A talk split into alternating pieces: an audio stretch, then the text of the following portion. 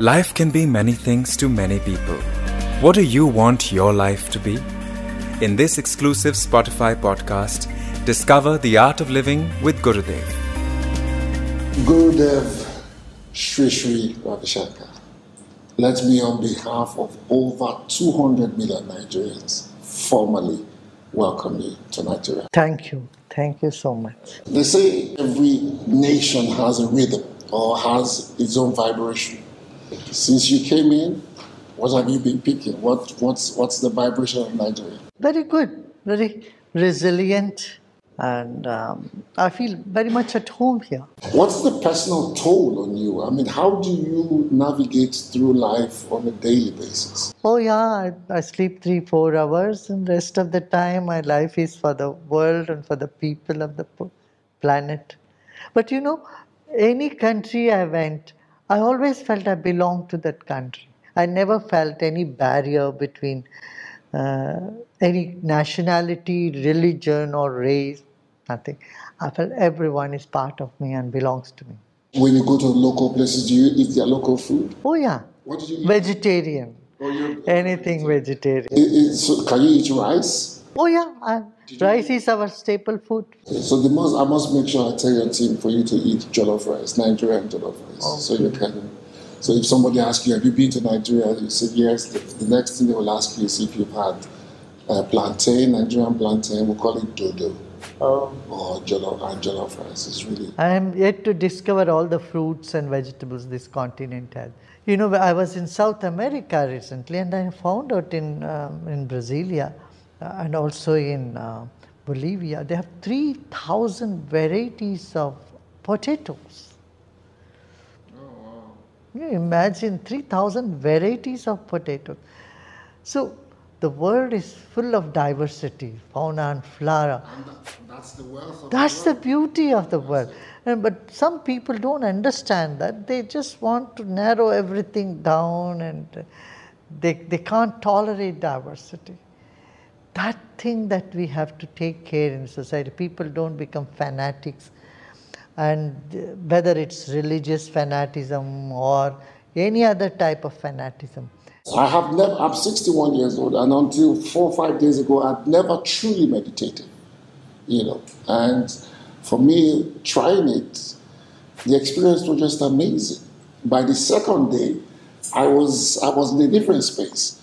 And um, I left here, went for a meeting, and the meeting really got chaotic. But I was just Calm so and calm, and it was, and everybody, and that's the that's the beautiful thing. Everybody noticed it, and they're like, "You don't seem worried," and I'm like, "Well, because I rather we focus on what the next steps uh, would be. Um, how can we make people see how powerful uh, meditation and, and breathing right is?"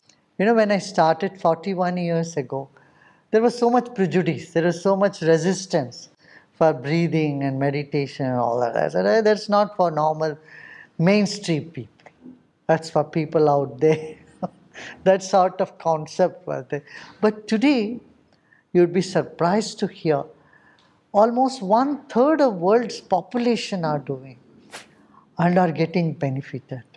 And when you share your experience, and people would, many would say, "Oh yeah, I also would like to try it." You know. A few years ago in Nigeria, I would probably not publicly be sitting with you like this. I would not want people to know that I'm consulting you publicly because it has been the quest for inner peace and meditation has been demonized. No, that those days have gone. I would say 20, 30 years ago, the type of prejudice people have today no. And scientists have proved there are more than 100 benefits that one get by just relaxing and meditating. So your brain functions better, your body functions better, and everyone wants to be free from all the little diseases that they go through. And wellness is the new mantra in the world. And even all the Fortune 500 companies, they make it part of their, uh, you know, um, wellness package. So also, we are conducting programs for many corporations around the world. We build churches, we build places of worship, and the more we build them in the last how many years, the more impoverished we have become. You know, uh, buildings could be built, churches could be built, museums are being built, but building people is most essential. Building strong leaders and uh, leadership from the grassroots level has to come up. So I have always focused on building human resources, make very strong individual who is resilient, who have the calmness of mind, who can uh, stand up to any challenges. This is very important. You know, United Nations declared International Day of Yoga. I was there and the Secretary General of UN at that time, Ban Ki-moon. I mean, I led the meditation there. You know what he said? Gurudev, this is needed before every negotiation because it keeps the mind calm. As I said, you know, even Japan, they have about more than 100 members in their 400 member parliament.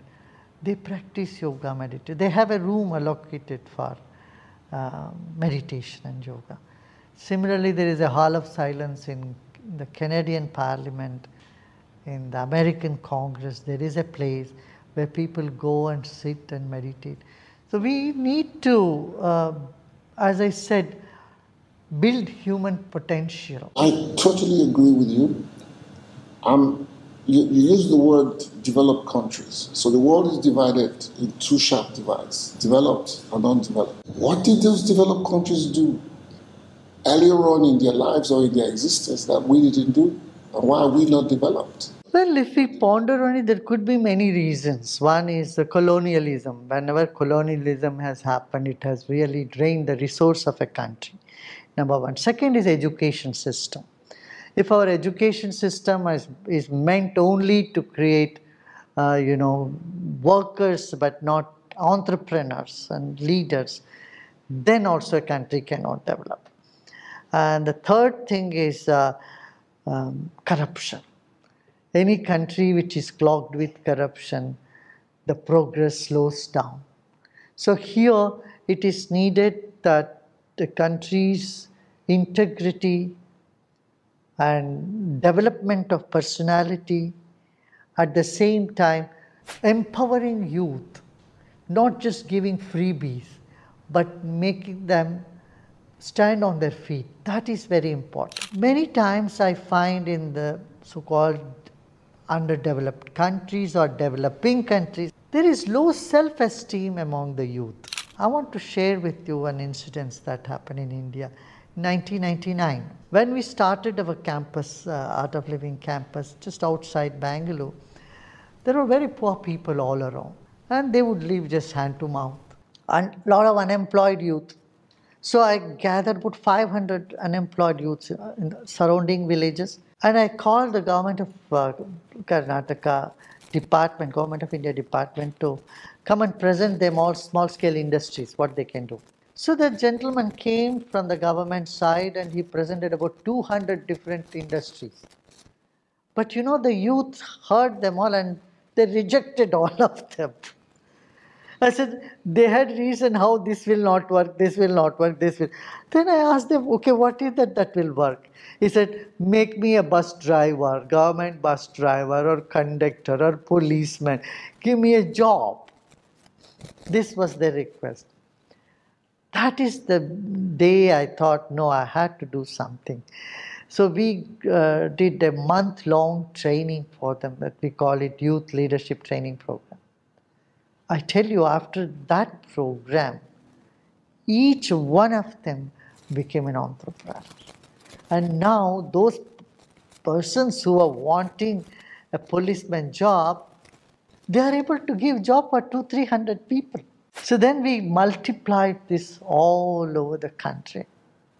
We did some of this YLTP in Ivory Coast, also in South Africa. It became very successful because the youth no longer sit and wait for someone else to give them charity or give them a job. Now they got the energy, enthusiasm to be innovative and start a business of their own. If you had come to India a few years back and if you come now, you can see the clear difference. Now the country is full of entrepreneurs and there is flourishing with business everywhere.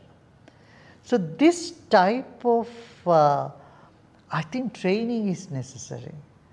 Because here I find the youth are very vibrant. They have lot of energy and enthusiasm. If they're channeled, uh, you know, properly, it can give a uh, yield a very good result for the whole community as well. Nigeria today is is, is crying from from insecurity. For, so so there is so much fear. It's palpable in the air. Uh, is there any way we can attract that same kind of concerted meditation so that and see how if you can there's a one can reduce insecurity and all of that because people need to see that these things can happen see it's insecurity which breeds insecurity people who are creating insecurity are themselves not secure true and people who are hurting others are themselves hurt deep inside those who are causing misery to others are miserable themselves. They are not happy. They may appear to be happy. This will change the whole scenario. And that's what has happened uh, in our experience in last 41 years around the world.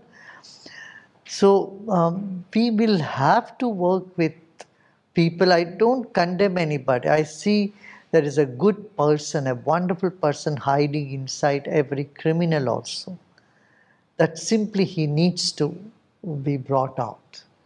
So if you see through my eyes, I see only very good people all over. Just misguided, misled, or hurt or wounded. They just need some healing touch, and the world can become a better place. I've read about your work in Colombia and, and, and even Ivory Coast. I'm just hoping that you can you can um, do some work with Boko Haram and, and all kinds of agitation that we have in Nigeria. I would love to do At some point in your, in your journey. Uh, it's on that note that I'd like to say thank you very much for indulging us this, for this little chat, and we hope that uh, uh, you will visit us again and, and experience our cultures and the hospitality of the Nigerian people even more. Thank you. Thank and I would like to invite you to come to India too. And uh, everyone, November, please do come. okay? Thank you. Lovely. Thank you. Namaste. Hope you liked the episode.